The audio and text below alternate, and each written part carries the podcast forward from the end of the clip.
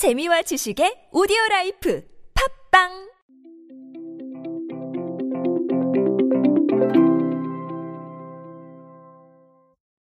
예전에 이런 게시물을 본 적이 있었습니다.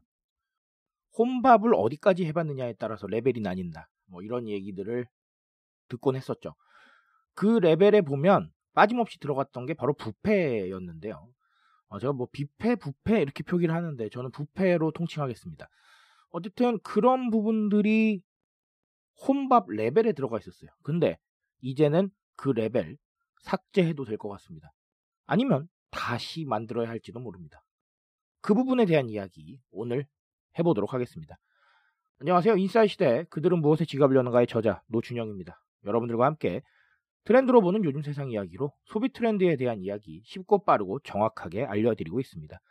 계절 밥상 아시죠? 계절 밥상이 이번에 안심 1인 반상 concept store를 오픈을 합니다. 어, 테스트 운영인데 일단은 코엑스 몰점, 서울 역사점, 용산 아이파크몰, 그리고 수원 롯데몰점 이렇게 4개를 테스트하게 됩니다. 이건 뭐냐면 여러분 기존의 부페 대표 메뉴를 1인 반상 단품 메뉴로 새롭게 선보이는 거예요. 그래서 메인 요리, 반찬, 국 등 다양한 메뉴가 한 명씩 제공되는 반상에 제공이 돼요. 뭐 반상은 뭔지 아시죠? 그 우리나라 고유 일상 상차림이잖아요. 어쨌든 그래서 뭐 이제 컨셉은 혼자 와도 된다. 그리고 뭐 같이 식사해도 된다. 하지만 혼자 와도 상관없다라는 것이고 그리고 1만 원대의 푸짐한 고기 메뉴를 즐길 수가 있다. 이런 겁니다.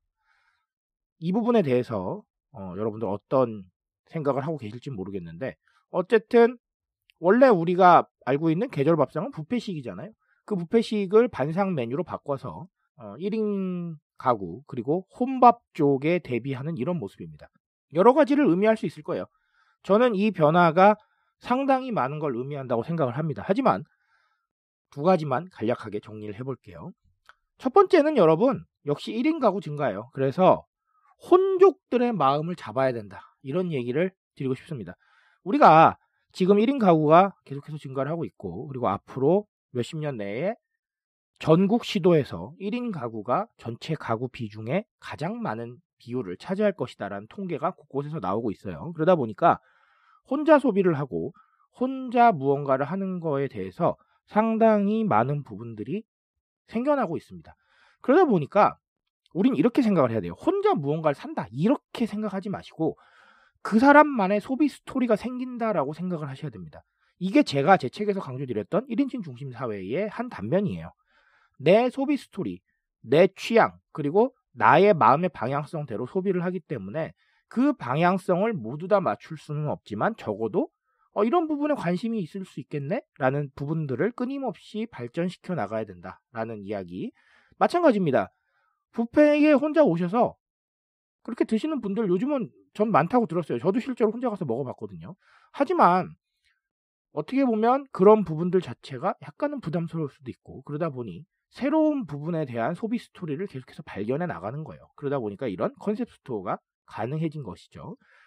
결국은 이렇게 생각하셔야 됩니다.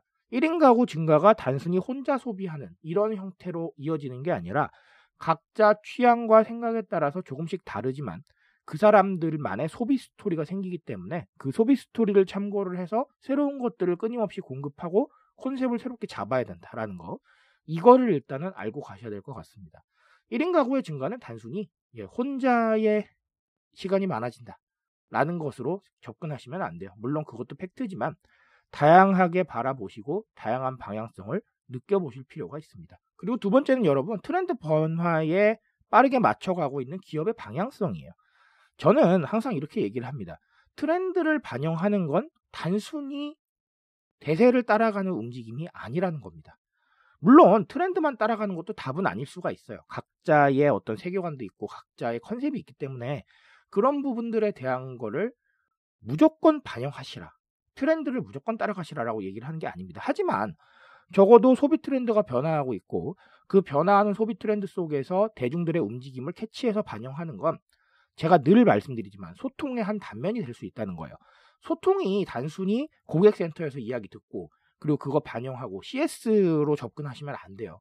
기존에는 CS나 CRM 같은 개념들이 어, 고객 소통의 한 가지 방법이었고 가장 유력한 수단 중의 하나였습니다. 하지만 지금은 이렇게 뭔가를 반영해 나가고 그리고 트렌드에 맞춰 나가서 뭔가를 바꿔 나가는 이런 움직임 자체가 소통일 수 있고 기업 입장에서는 이게 홍보거리일 수 있어요.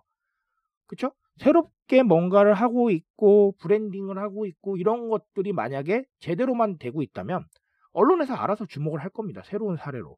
그런 식으로 봤을 때 소비 트렌드를 반영해서 움직이는 건 방금도 말씀드렸지만 첫 번째로는 대중들과의 소통의 한 단면이 될 수 있을 것이고 두 번째는 자연스러운 홍보까지 기대할 수 있단 말이에요. 그러다 보니까 이 트렌드에 대한 이야기들 안 맞춰 나가시는 게 오히려 이상할 수 있어요. 그래서 제가 이렇게 말씀을 드립니다. 소비 트렌드에 대한 건 끊임없이 발전을 시키고 또 반영을 하시되 무조건 따라갈 필요는 없지만 적어도 반영하고 새로운 걸 시도하려는 노력을 통해서 대중들한테 메시지를 전달을 해라. 우리 기업은 충분히 소통하고 있다. 우리 기업은 충분히 움직이고 있고 새로운 걸 위해서 노력하고 있다라는 거. 그런 식으로 소비 트렌드 반영해 나가시라는 거예요. 이 계절 밥상의 움직임도 소통법의 한 단면이라고 생각을 하고요. 이 컨셉 스토어가 성공을 하고 또 좋은 반응을 얻게 되면 이게 말씀드렸듯이 자연스럽게 viral이 될 겁니다. 언론 홍보로도 쓰일 수 있고요. 그리고 SNS에 또 인증 나올 거 아니에요. 그렇죠? 그러면 우리가 생각했던 자연스러운 바이럴 작업들이 이루어지는 겁니다. 그래서 소비 트렌드에 주목하시라는 거예요. 무슨 말인지 아시겠죠? 단순히 어딘가를 따라간다. 그리고 단순히 무언가 대세가 있으니 우리도 한번 해보자 라는 마인드로 접근하지 마시고 이렇게 전체적인 관점에서 바라보시면서 이 시스템을 이해해 보셨으면 좋겠습니다.